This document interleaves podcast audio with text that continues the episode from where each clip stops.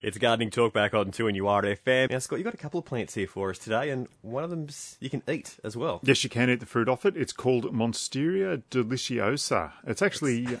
Deliciosa. yes, uh, it must be quite tasty, I should imagine. I, I did have it. I have eaten it back in the in the 70s. Yep. Uh, my auntie had one right up the back of her place uh, over in Waratah. Okay. And uh, yeah, we used to. Any good? Yeah, look, it's it's it's odd. It's sort of uh, it's very very sweet. It's a bit like durian, uh, and you have to wait till the, the sort of these scales of the, the funny looking fruit peel off it, and uh, then you can eat it. Yeah, so it's very sweet. It's it's quite you know it's not bad, uh, but it's it's had a bit of a resurgent as most things of the seventies are having at Okay, the so moment. it's coming back into fashion. It's come back into fashion, just like my wardrobe will.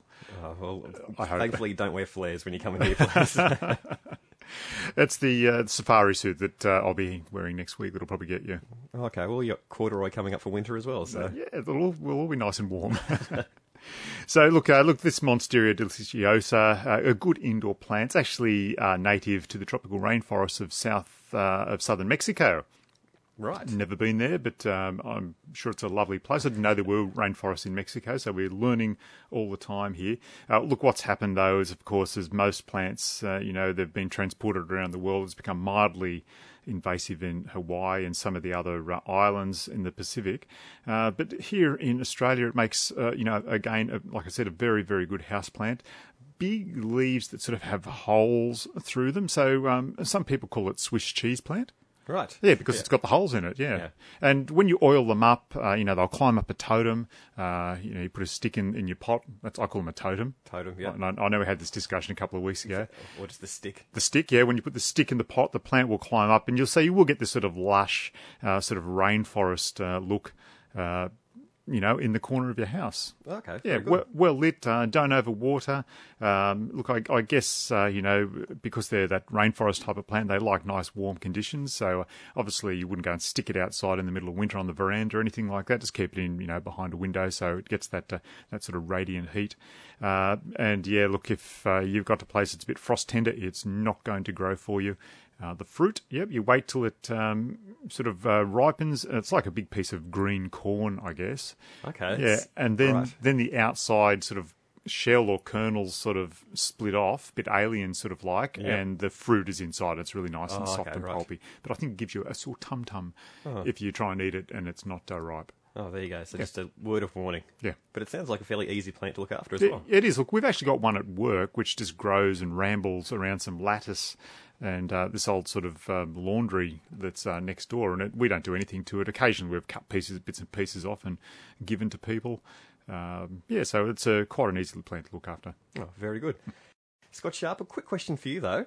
Yes, go fire away Curry- like a cannon. Curry leaves. Yes. Can you grow them just by cutting off a branch and just using the the branches? Look, I, I guess you could. You wouldn't do the whole branch. You'd probably take the cutting from further up on the plant, just Yep. where it's starting to go green and starting to. It's green and it's starting to turn uh, a little bit hard, a little bit brown. Okay. Uh, where the bark's starting to form. That's where you t- you know typically take most cuttings from. Uh, so you're talking about the curry leaf. We actually use the leaves. Yeah. Yeah, because there's a couple of curry plants. There's like a finer one with the grey foliage, and then there's a, a much larger one, um, which I think is typically used in Indian cuisine. It's actually a type of Murraya. Oh. Yeah, Murrayas are a hedging plant that people use around the place, but you can't use that one for your curry. Right. But certainly this Murraya, you certainly can. It's very, very uh, sort of uh, scented when you when you rub the leaves on it. Uh, it's actually uh, native to India and, and Sri Lanka. Strangely enough, that's I guess that's where obviously it was going to be a native to uh, you know Belgium or somewhere like that. They haven't got a very big curry or Russia perhaps? or Russia, yeah. Uh, but look, it is uh, it, once it gets going, it's an easy plant to grow. Okay. Uh, so you probably use some cutting powder, some rooting powder, Yep. and dip it in there, and then get you know take multiple cuttings in case you have failures, and uh, get it into a nice propagation mix, and uh, see how you go with that. Uh, look, typically when we get them, uh, they've uh, we know some people who have actually grow them, and they come from seed, so we just get little seedlings of them. And we actually cultivate them ourselves because they've been very, very difficult to come by recently and uh, very expensive as well. Oh. Yeah. Right. I don't know because they're such a you know an easy plant to look after, and it's actually quite an attractive uh, sort of medium go- growing shrub as well. If you uh, you know you just wanted to uh, you know something in your garden, they get to about four to eight meters tall. Um, you know, and they've sort of got a nice little trunk on them, and then they open up at the top. So if you've got a bit of space in your garden, mate, and uh, you feel like uh, you know whipping up a couple of vindaloos, go for it. Oh, I might try that. Yeah, because I, I think yeah, I got- offered yeah some leaves the other day, Right. Okay. and I thought if I could take a, a whole branch as well. Yes, yes. Well, you take the branch. You'd have to do it pretty soon, but you, then you, once you've got that branch, you take some of the smaller, uh, you know, the ends, and uh, get those in the propagation mix with the cutting powder and, and water away. And uh, don't disturb them though once you've got them in those pots for some time. Oh, okay, just- Usually about six months until until you see the roots actually starting to come down through the holes in the bottom of the pot. Okay. Yeah, yeah. I was going to say how am I supposed to see the roots coming, but there are holes in there. The other way you can do it is you can just get, you know, if you think it might be rooting in there for you, uh, because you've got nice growth coming on the plant, you can just tip the pot upside down and, and sort of take the pot off, and hopefully it'll stay in the nice shape like Yep. a sandcastle. Hopefully. Yep, hopefully. And if you see some roots in there, you can put the pot back over and you know plop it down and you know either wait or uh, plant it in the ground. Then if you Oh, want to, happy yeah. days. Yeah, happy days. You can grow them in a pot as well, mate. Um, you know they don't have to be in the ground. Oh, and we've got Joan from Argenton, and she's got a question about Eucharis. Hey, Joan, how can we help you today? Look, I've had a Eucharis lily for a number of years. It's never flowered. Yes, It's in an enclo- in a pot in an enclosed area which gets the morning sun, perfect, perfect. And it's full of leaves. And all new leaves have all just come up. But I just wonder how do they flower? What are they hard to flower or what? No, no, look, they're not hard to flower. They, they've finished flowering now for the year as it starts to uh, cool off a bit. They're actually uh, native to uh, Central America, uh, Central America and uh, South America, um, in around that Guatemala, Bolivia sort of area. So they are a really nice little plant, uh, and they they are easy to look after. Um, so, are you actually fertilising at, at all, Joan? Well, what I have been doing, I didn't know whether it was right or wrong, is using a liquid fertiliser about every fortnight. Yeah, which liquid fertiliser you been using, Joan? Um, oh, the most common. What do you call it? okay, yeah. Aquasol or something. What? It, what? That you know, the one you get in a bottle and just mix it up with water. Okay, so look, what, what you're trying to do is you're trying to get the plant to flower, and to do that, you need to start to build up the potash in the soil. So using the uh, the liquid fertilizer is fantastic for that because it should have potash in it.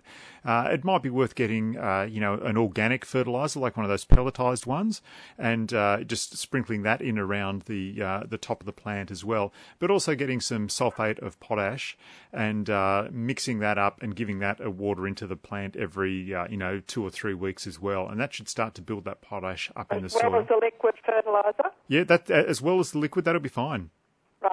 Okay then. All right then. Okay, but look, look at Jane. It sounds like you've got it in the in the perfect spot, and uh, yeah, it's they do like that uh, you know that semi shady sort of spot, and that'll get them to flower there. I've had it all, in all sorts of places, and this is where it seems to be doing the best. Well, d- But I'm waiting and waiting and seeing. Oh, I've had it for I don't know how long years. I've had it.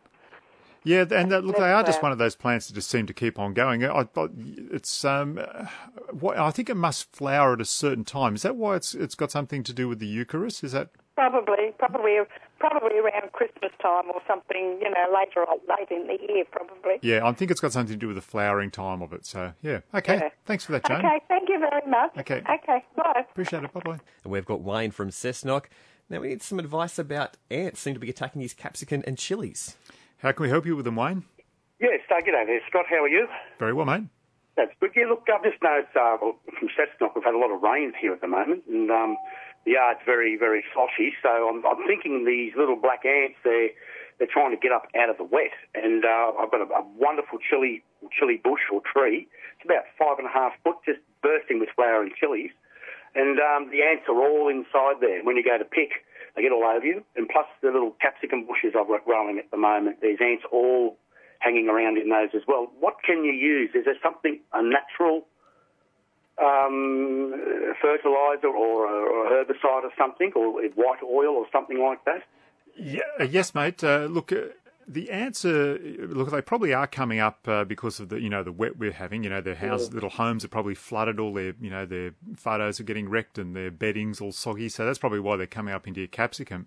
But the other thing to check out as well is to make sure that they're, you know, you haven't got any scale on the plant because uh, ants often come up to feed off uh, scale, and scale's a little insect that, uh, you know, exudes a residue that the ants love, and they'll come up and feed off that. So that could be the other reason that they're that they're uh, on your capsicum. And check out, that just looks like a little sort of spots, little white lumps or brown lumps on the plant. So have a quick squeeze to make sure that's not the case. But uh, look, otherwise, to get rid of uh, your ants, and you want to do it with a natural uh, uh, sort of uh, insecticide, you can use pyrethrum, and that will get rid of the ants. You can just spray that all over the uh, all over the chili plant. It won't harm it at all. It'll just get rid of the ants for you. And you can get those uh, ant dusts as well if you need to, and you can just put those in around the soil or in around the pots that you've got, and that would uh, that would also keep the ants away for you. All right then, That's, and that, that'll work for chili as well. Yes, absolutely. Yeah, Pyrethrum? yeah, mate. Look, All there right. there are uh, you know other sort of harsher chemicals you can use, but uh, if you're using them around edible plants, I'd probably just stick with that pyrethrum and try and get rid of them that way. Yeah, right. And what, what about the, with gardenias? Is it the same? I'm noticing that they're all checked for scale in the gardenias as Uh, well. yes, most definitely, mate. Gardenias, uh, you know, that's probably the one thing they will get uh, a bit of scale on them, especially when it's warm and humid, uh, you know, like it has been. Uh, and, and moist, so I'd be definitely checking for the uh, the scale on the gardenias. And uh, again, if you if you have got scale, then you need to use a product called anti-scale, which is a mixture of white oil and malathion, or you can use uh, eco oil as well. And uh, the other thing to be careful with is if you start having these ants coming up from the soil, they'll often bring fungal spores up on their itty bitty little feet, and uh, th- then you get that sort of black all over the plant, and the plant gets very very sick quickly. And so you need to use a fungicide to keep that under control. So uh, look, mate, I'd be definitely having a, a squiz around and see if there's any Yeah. scale on your plants. I'll get on to that. All right, Scott, that you've answered my question. Thank you very, very okay, much. you have a good afternoon, Wayne.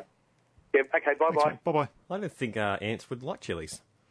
Oh, well, I mean, they could be um, Indian ants, like we are talking about. They could be all over your curry plant. Oh, okay. And, yeah. Look, I, I think they'll just go and feed off any sort of pollen if the, if the chili's Yep. flowering. Uh, but like I said, if there's scale on there, that's usually a good reason uh, for the ants to be up there. And if they have been driven out of their little homes, their little ant homes, They've been look, been washed out. been washed out. Yes, um, you know the sandbags haven't worked for them, and they- they've taken the queen to higher ground.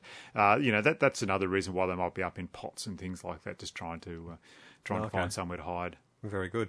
We've got uh, Peter now from Coal Point, and he's got a question about azaleas. How can we help you with your azaleas, Peter? Um, I've got um, my, my leaves aren't nice and green as they should be. They're a goldy colour and a sort of motley colour. Ah, okay. So, look, that sounds pretty clearly like you've got, uh, you know, red spider mite or azalea lacebug on there. It's you know, probably the one thing that azaleas will get. Uh, and it gives you that sort of silvery, motley gold sort of look that you, you're describing. Yep. Now, mate, unfortunately, uh, one, once the leaves are damaged like that, they're not going to sort of regreen and come good again unless you're going to get some spray paint and, you know, very a touch careful. up. You give them a bit of a touch up.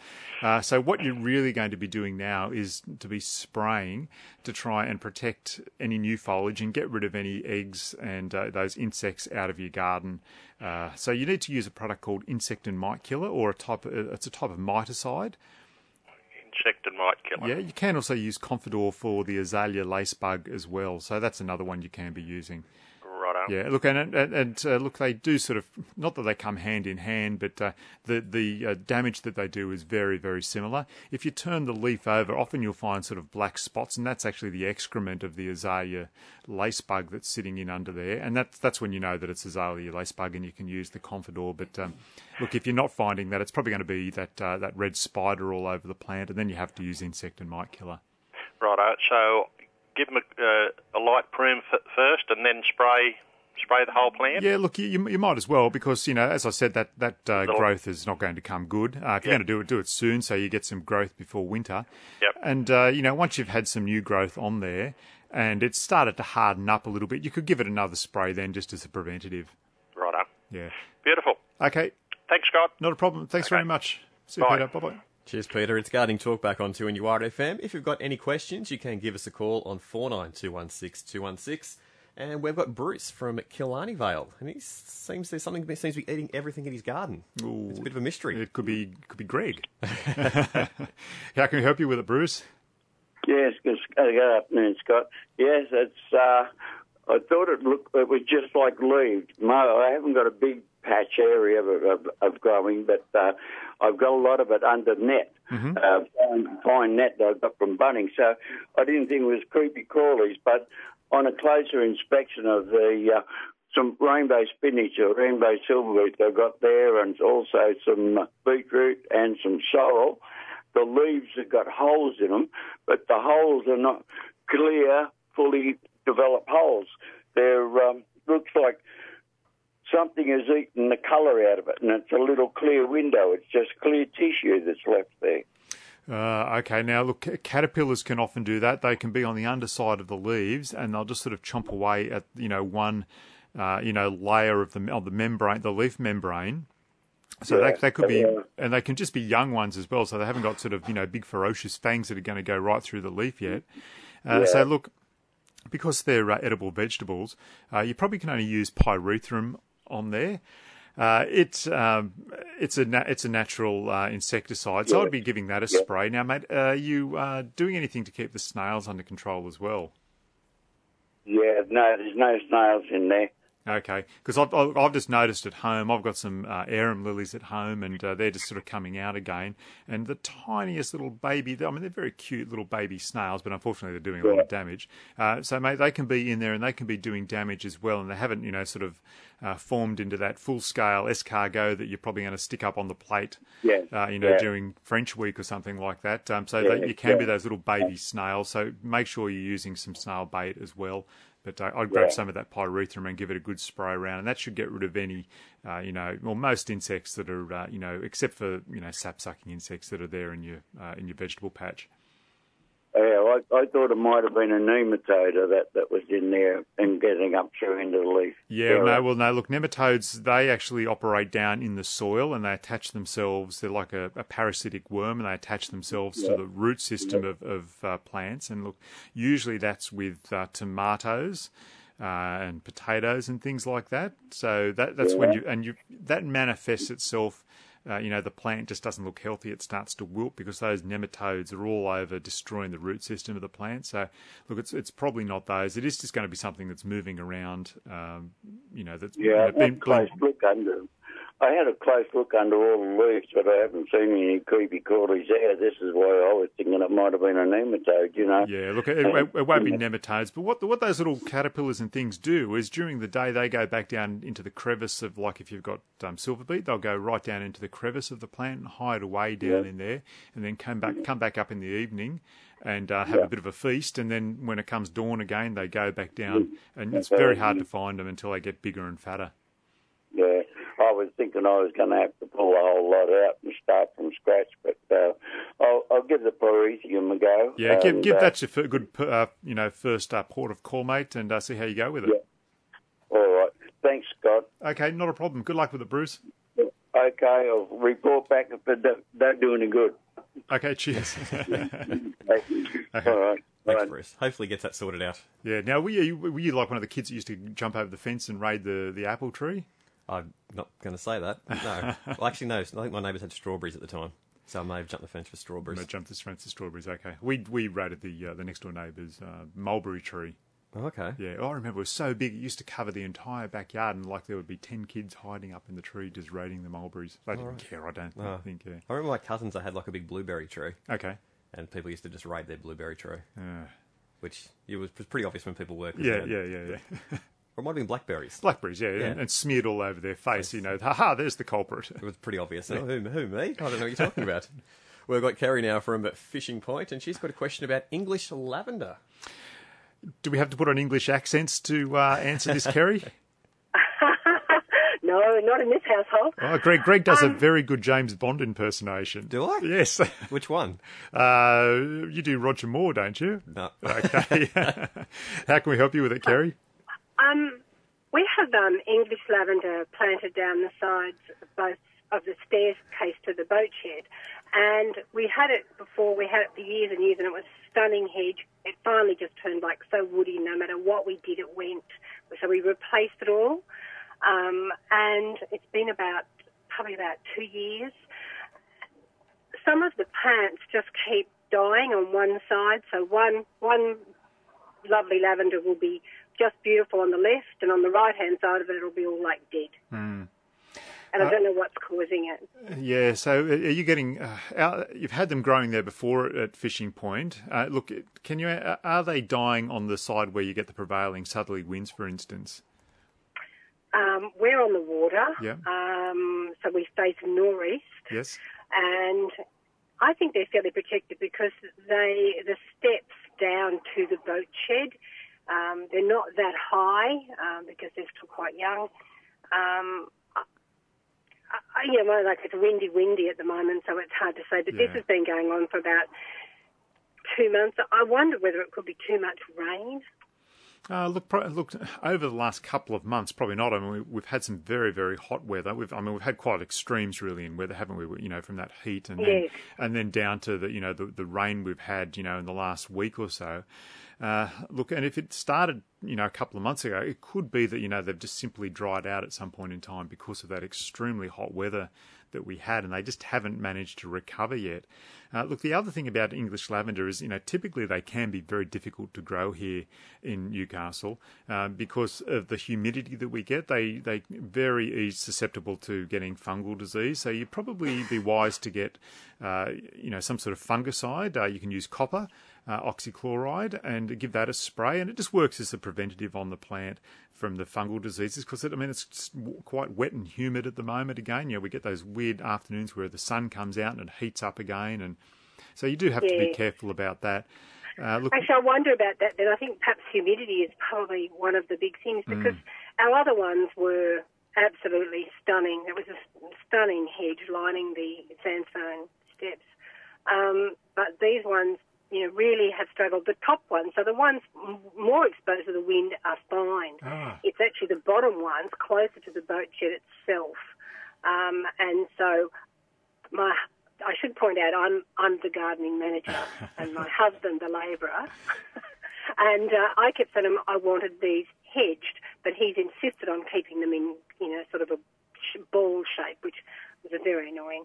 Um, but so, I he's not in, wondered, he's not in trouble, is he? Oh, only daily. good man, good man. And that, so I just thought I'd ring on my way back home. I was listening to the last chap, and um, I thought I'd just ask so that I could give my husband clear instructions on um, on what that he needs to do because uh, he's um, he's quite recalcitrant at times about um, Look, but fir- obedience. Well, firstly, what I'd like to say, whatever he's doing with him, he is doing the right thing. So there we go. I've completely exonerated him just there for you. You're a man. Um, but uh, look, it, uh, what, what you could actually do if you wanted to, uh, you could actually send us some photos on our email address, and we could have a look at them for you, and uh, then reply or, or talk about them again next week for you if you'd like. Oh, that would be fantastic Yeah. because, you know, the um, English lavender can be quite hard to even purchase sometimes. There seems to be more French than English um, around. It took me probably about six months or more to be able to get the new plants one to, to put in there about 18 months ago. So um, I hate seeing them dying. So I will do that. Thank you for Okay, that. and look, and, and, Um, and that, that difficulty you've had purchasing them is because they typically don't do as well up here in Newcastle. If- If you were down in Victoria, uh, you know, or out, you know, out west, you know, the range where it's a bit drier, and that Mm. humidity's there, look, you can grow them, you know, hands down very, very easily. But once here in Newcastle, uh, that's why you're finding them typically a little bit hard to buy. But we want to try and keep Oh, those once okay. you've got alive. So Yes. Greg is now going to say our email address so you can email me some photos. It is gardening at 2NURFM.com. oh, okay. Right. nice and Thank simple. you.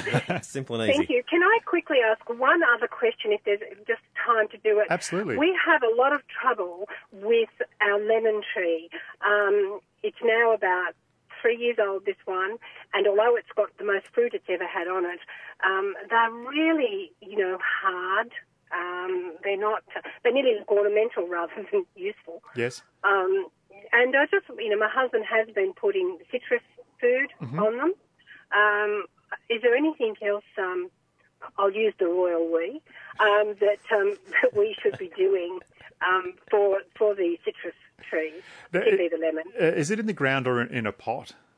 No, it's in the ground. It's in the ground. Uh, look, they can get rindy. Uh, so if you know they need a lot of moisture, especially when they're forming up the fruit, they can get rindy. Yep. And uh, I'd just keep up with the citrus uh, fertilizing because they that's another reason they can be deficient in certain uh, in certain elements, and that can sort of make them rindy as well. Uh, and how often should they be fed? Then? yeah, about three times a year.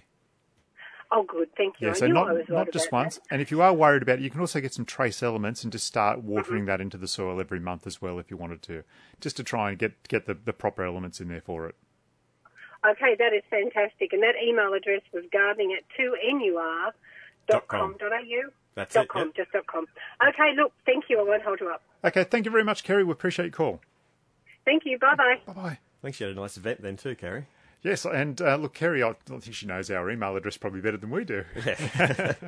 Which once again is gardening at 2nurfm.com. So if you want to send us any pictures or ask Scott a question as well via our email address. Yeah, look, and it's a fantastic way to do it because uh, you know sometimes it is difficult to describe things. Uh, you know, And you get that visual of what. Yeah, Yeah, and it might be that you know I look at Kerry's you know English lavender and go, ha ha, that's it. ye gads, um, Sherlock. that's that's the answer.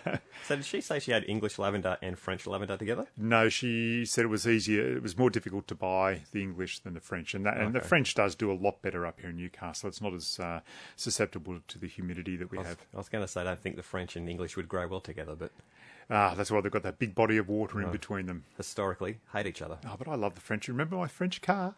Your friend, oh yeah. Yes, my Renault. It's doing very, very well. Oh, I haven't asked you about that. No, the boys are working on it hard. It's going to be beautiful green, gardening green. I think I'm going to call it, and uh, I'll be putting around in it before you know it. Gardening green, it sounds hideous. and we've got Don from Merewether, and he's got a question about his frangipani tree.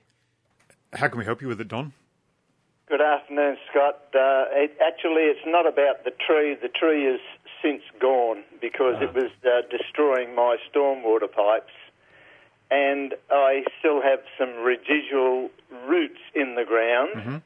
Will they die, or should I treat them with uh, blackberry and tree poison? Look, if if you can get to them and drill into them, I, I would do that. But however, I'd have to say I've never heard of frangipanis, you know, sort of just suckering from the roots and uh, you know coming back like you know robinias or you know other plants like that do. So I, I think you're going to be pretty safe with them there. But mate, if you are worried about it and you can see some of those roots, uh, you know, they're, they're towards the surface, and you can get a drill in there and and try and get some tree and blackberry killer in there, I'd, I'd do that just to be on the safe side. But in my experience, mate, never seen them sucker like that.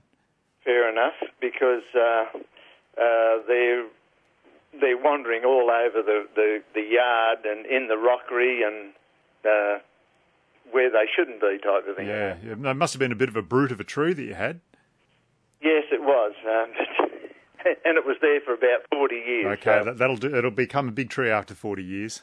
uh, it's it's now history. Yeah, poor, poor thing. Rest in peace, Frangipani. But, uh, mate, uh, yeah, look, uh, if you are worried about it and you can see the roots, get some uh, tree and blackberry into it. Okay, then. Thanks very much. Okay, cheers. Thanks for that, Don. Here we are. We've got Trish now from Bacolbert, and she's got a question about Murraya. How can we help you with them, Trish? Oh, good afternoon. Um, Scott, I'm wondering if you can just give me some pointers on a Murraya which had great sentimental value, and I moved, and the kind new incoming owner dug it out for me from the ground, and I put it in a pot until I can plant it where I want to plant it. Yes?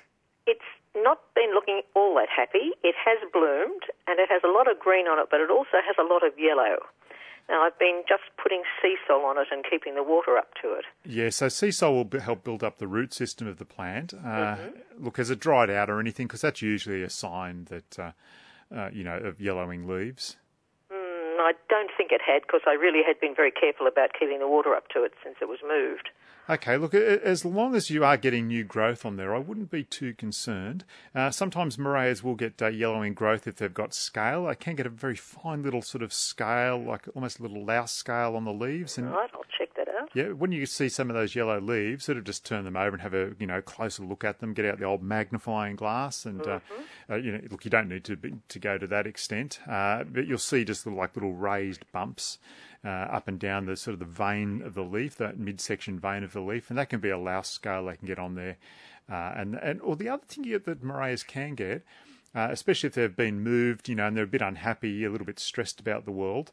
Uh, they will get, if you see like a puckering or a deformity of the leaves, they can get a mite on them, and you'd need to use a miticide if that's the case. Right. Okay, miticide. I'll check that too. I think the taproot might have been damaged. Could that just be the cause? Well, and look, any plant that you dig out like that, uh, it's it's going to be a little bit stressed. Uh, look, unfortunately, you can't sort of send it off to the plant psychologist or, uh, you know, give it a, a nice talking to.